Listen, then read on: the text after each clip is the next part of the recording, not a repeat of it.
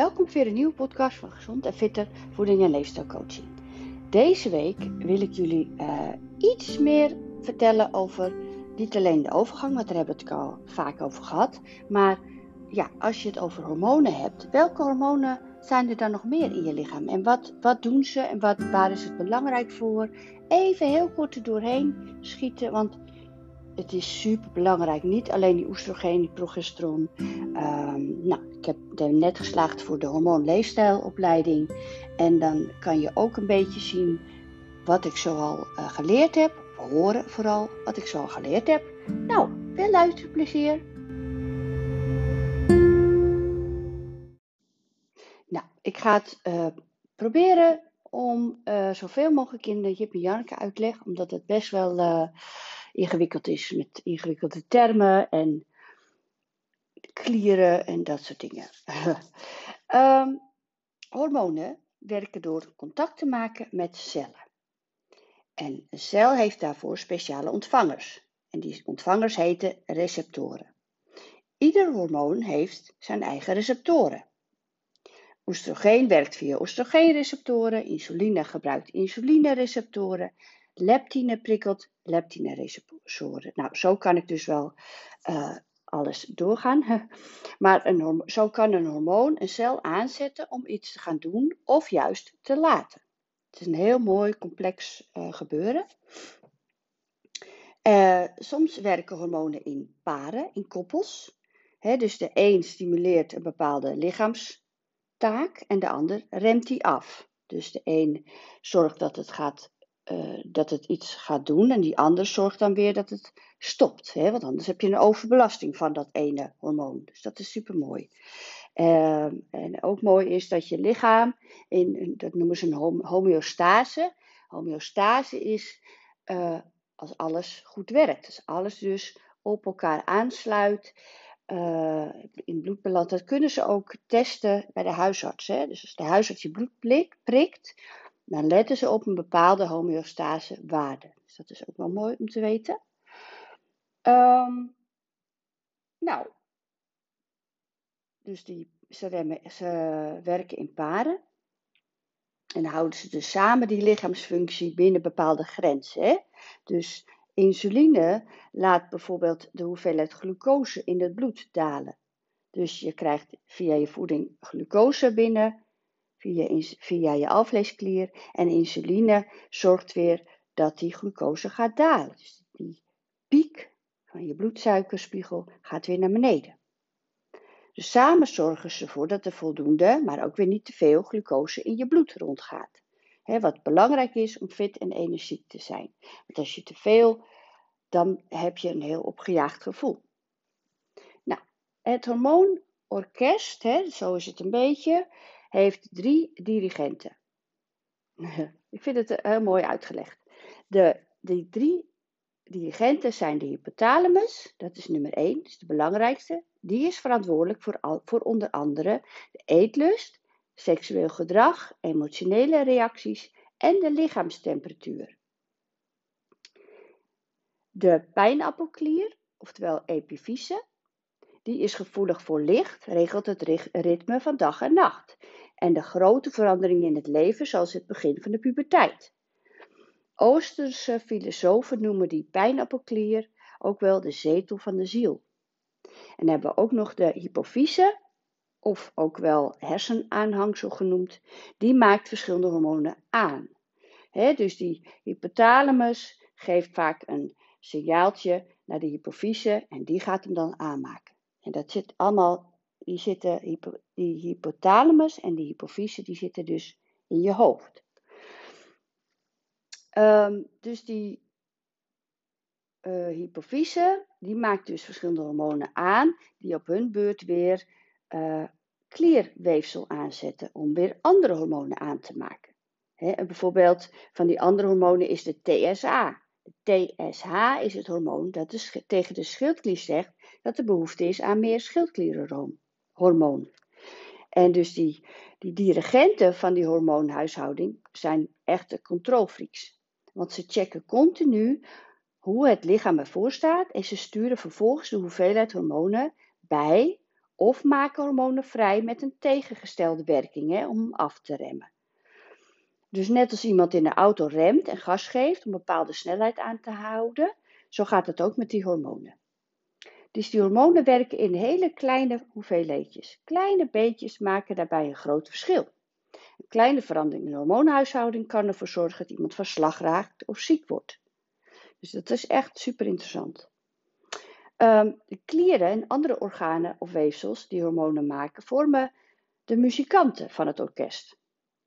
Dus het gaat om de schildklier, bijschildklier, bijnieren, alvleesklier, eierstokken, teelballen.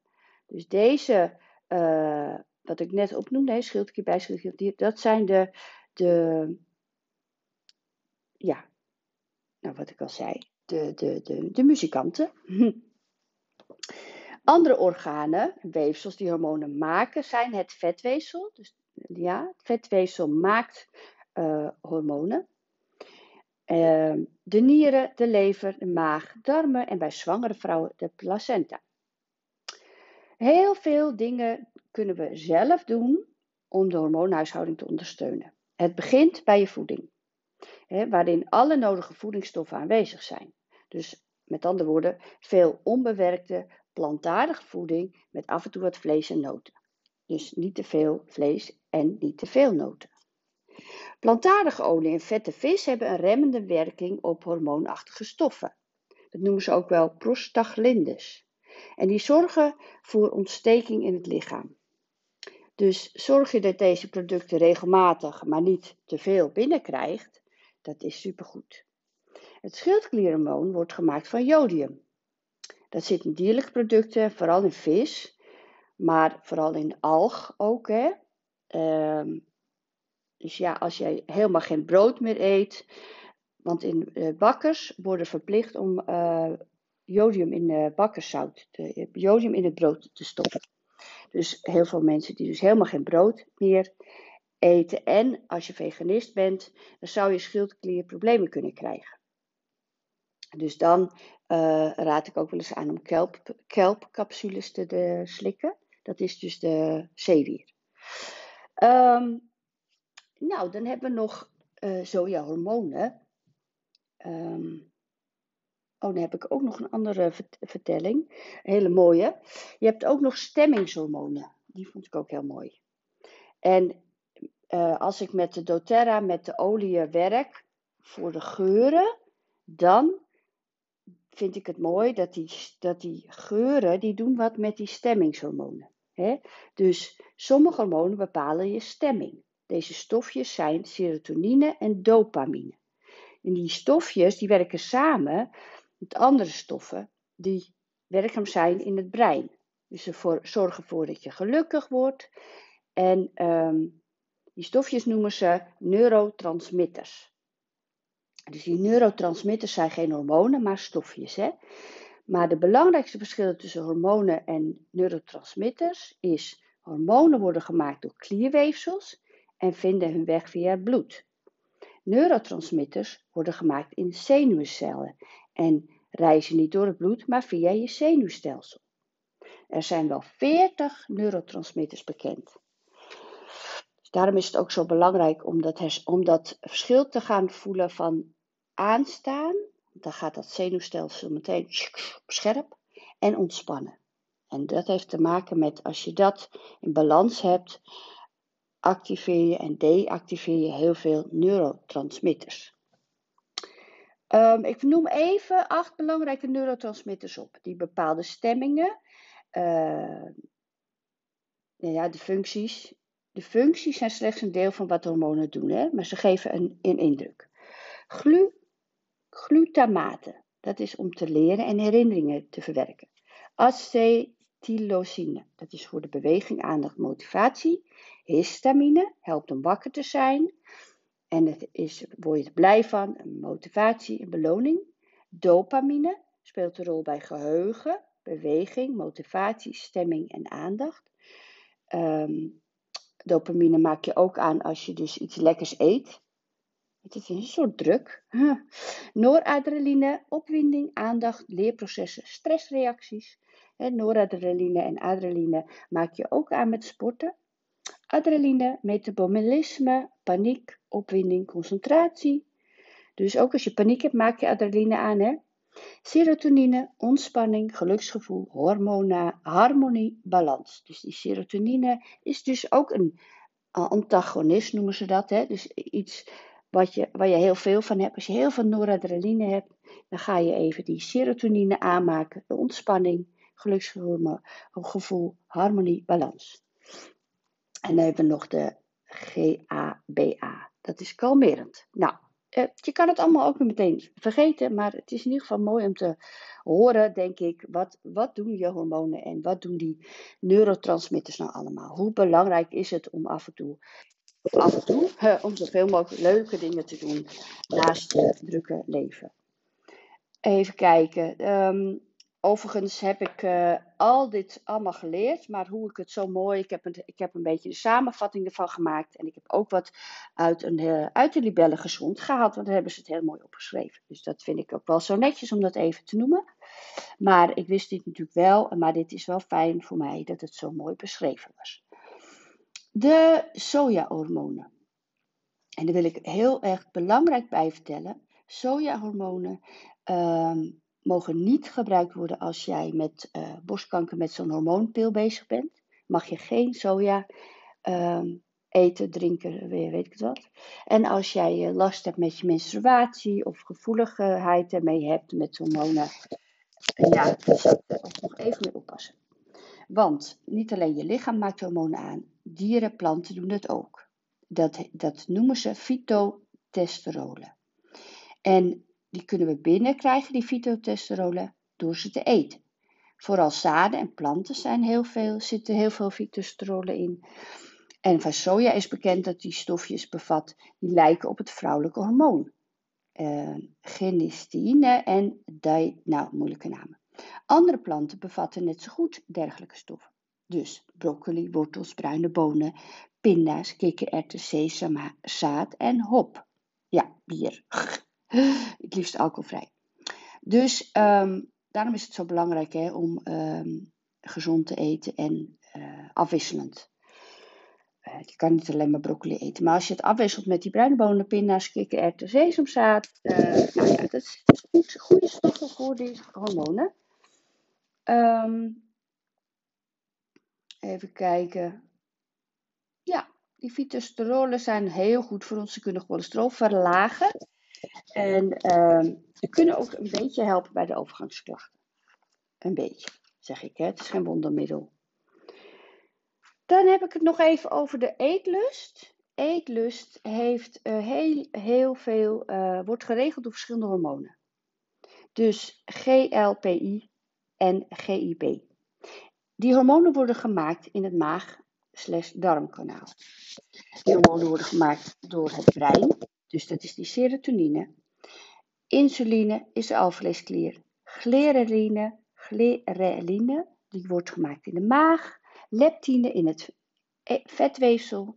Dus al deze hormonen die ik net opnoemde, niet de hormonen, maar de, de, waar ze gemaakt worden, die, als die in de war zijn, kan iemand te veel gaan eten en zwaar worden. Dus dan heb je geen, uh, je lijf luistert niet meer naar die hormonen.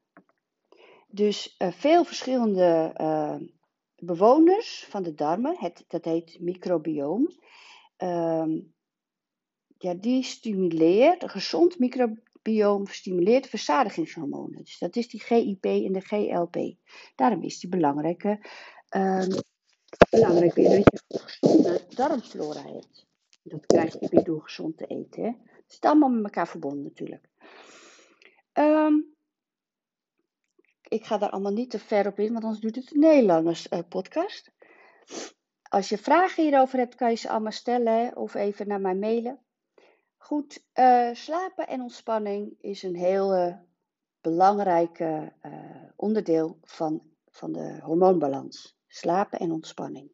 Dus slaap helpt om cortisol en insuline beter te laten werken, waardoor die suikerhuishouding en die eetlust, hormonale, binnen gezonde grenzen blijft. Want als jij niet zo goed slaapt, um, zegt je lijf: hé, hey, ik ben nog moe. dus ik wil nog wel wat energie. En dan sturen ze toch die hormonen aan, zodat jij meer trek hebt in koolhydraten. Want van koolhydraten krijg je energie, glucose. Dus ja, ehm, ga maar eens na als jij de ene dag denkt, ik kan toch niet die uh, zoete dingen laten staan. Hoe komt dat dan? Hoe heb je geslapen? Is toch, is toch wel... Uh, en hoeveel ontspanning heb je gaandeweg de dag toegepast? Nou, beweging is ook heel belangrijk. Hè? Kortdurende, intensieve, dus let op, kortdurende, dus niet uren gaan wandelen. Kortdurende intensieve beweging activeert dopamine, serotonine. Dat is heel goed voor een betere stemming. Dat zijn dus weer die. Uh, um, dat zijn dus geen hormonen, hè, die dopamine en die serotonine. Dat waren die uh, neurotransmitters. Maar goed, die worden wel geactiveerd door hormonen. En um, die betere stemming maakt je lijf weer. Uh, het maakt het lichaam gevoelig voor insuline. Dus uh, ja, het maakt stresshormoon cortisol vrij. En dat is weer goed voor de vetverbranding. Maar nogmaals, niet voor lange duur. Hè? Dus als jij heel veel, hele drukke dag hebt en heel veel aanstaat, dan kan je wel heel even bewegen, maar doe dan even heel kort. Want als je hoe langer, dan maak je te veel cortisol weer. Alles waar te veel voor staat, is natuurlijk weer niet goed. Als iemand te intensief traint, hè, dus dat vertel ik net, kan die cortisol juist een probleem worden. Continu te veel cortisol in het bloed kan ten koste gaan van de afweer tegen bacteriën en virussen, kan je juist ziek worden. Um, nou, zelfs elkaar aanraden is heel goed voor je hormonen. Dus knuffelen, want dan maak je het knuffelhormoon oxytocine aan. En het is heel belangrijk, het geeft je gevoel van ontspanning en vertrouwen. Uh, dat hormoon wordt heel veel aangemaakt bij bevalling en borstvoeding. Maar als wij dus in de menopauze overgang zijn, dan wordt het verminderd. Want dan zegt je lijf, nou ja, die kinderen, die, uh, dat, dat hoeft allemaal niet meer te, heb je niet meer nodig. Want je hoeft niet meer te baren en de borstvoedingen, weet ik wel. Maar goed, ga dan gewoon lekker knuffelen, want dan maak je even goed oxytocine aan. En dat is een hele mooie tegenhormoon van die um, stresshormonen.